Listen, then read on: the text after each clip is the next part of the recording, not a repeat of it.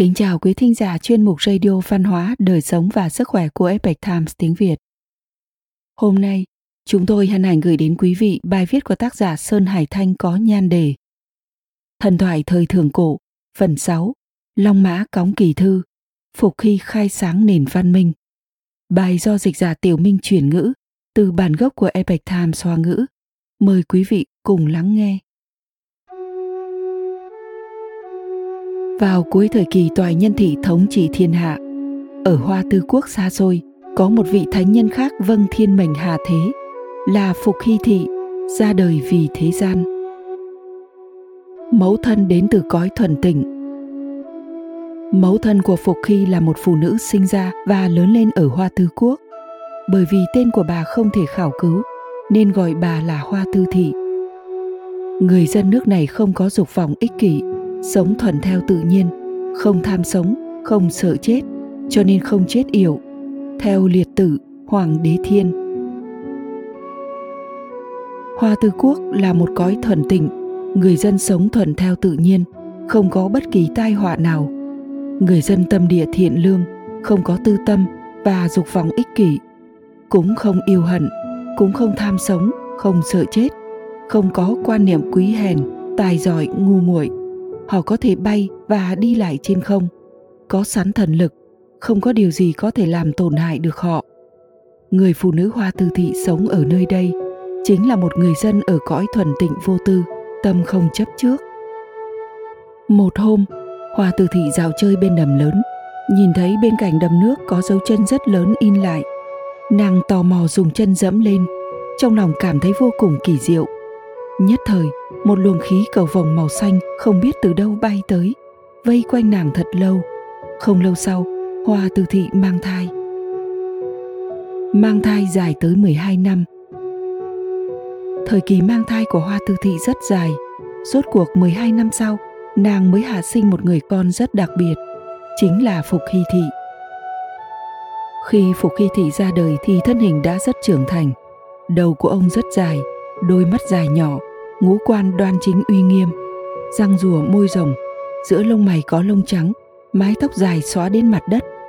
Phục hy sau khi trưởng thành, dáng vẻ càng bất phàm vai rộng thân hình cường tráng, mũi cao thẳng, thân cao chín thước một tấc, ánh mắt sâu rộng chuyên chú.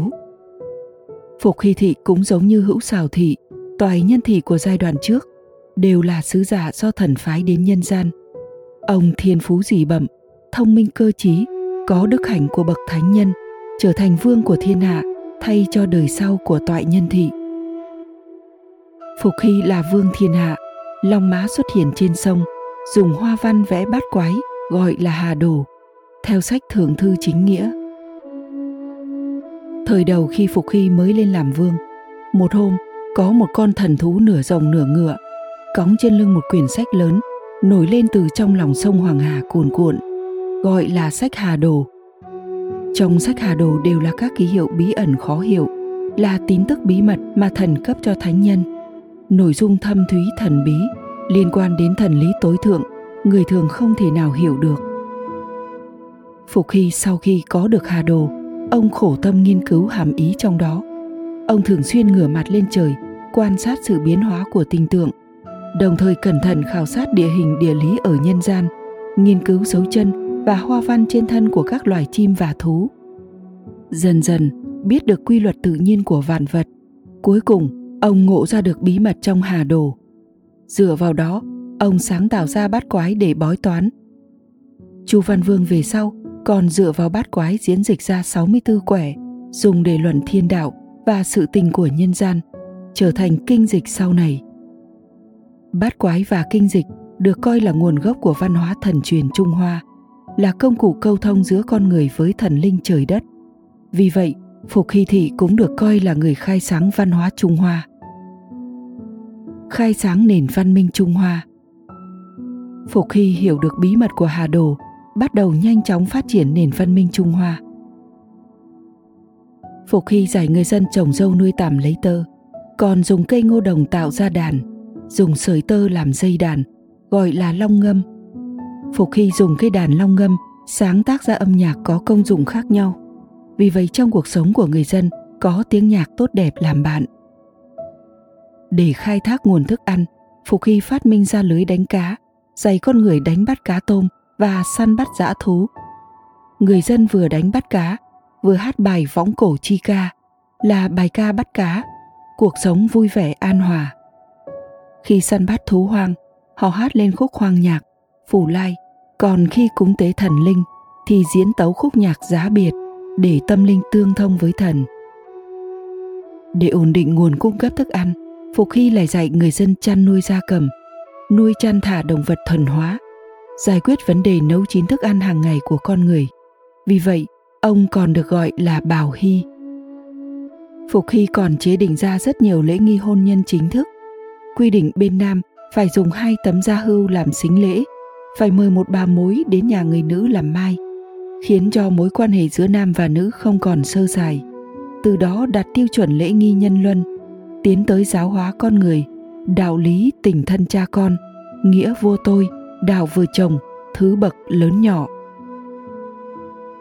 Phục Hy lại xây dựng hệ thống chức quan trung ương. Ông dùng long tức rồng để làm tên chức tước. Ví dụ như cư long thị là chức quan phụ trách xây dựng, thổ long thị là chức quan phụ trách quản lý đất đai ruộng đồng, biên giới. Thủy long thị là chức quan phụ trách tưới tiêu, nạo vét thủy lợi, vân vân. Dân tộc Trung Hoa lấy long làm vật tổ, con dân Hoa Hạ được gọi là truyền nhân của rồng, cũng có thể là bắt nguồn từ đây. Phục Hy còn sáng tạo ra lịch pháp, giáp lịch sớm nhất, lấy giáp dần làm năm đầu tiên, dùng thiên can và địa chi để ghi lại giờ ngày tháng năm. Lịch pháp là một bộ tri thức phức tạp, phải quan sát thiên văn trong thời gian lâu dài mới có thể quy nạp rồi định ra.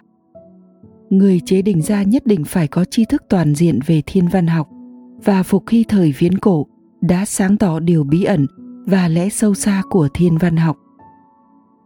Do tâm tư của nhân loại ngày càng trở nên phức tạp, các phương diện sinh hoạt ngày càng rộng lớn, vì thế, việc thiết lập chế độ xã hội trở nên vô cùng cấp bách. Phục Hy tuân theo thiên mệnh, dùng trí tuệ uyên bác hơn để duy trì cuộc sống vật chất cần thiết cho con người, đồng thời chú ý bồi dưỡng tâm linh và kiến lập chế độ thiết lập nền tảng hoàn thiện hơn cho thời kỳ văn minh nhân loại này. Quý thính giả thân mến, chuyên mục radio văn hóa, đời sống và sức khỏe của Epoch Times tiếng Việt đến đây là hết. Để đọc các bài viết khác của chúng tôi, quý vị có thể truy cập vào trang web epictimesviet.com. Cảm ơn quý vị đã lắng nghe, quan tâm và ghi danh theo dõi kênh. Mến chào tạm biệt và hẹn gặp lại quý vị trong chương trình lần sau. Kính chúc mọi điều bình an và tốt lành tới quý vị cùng người thân.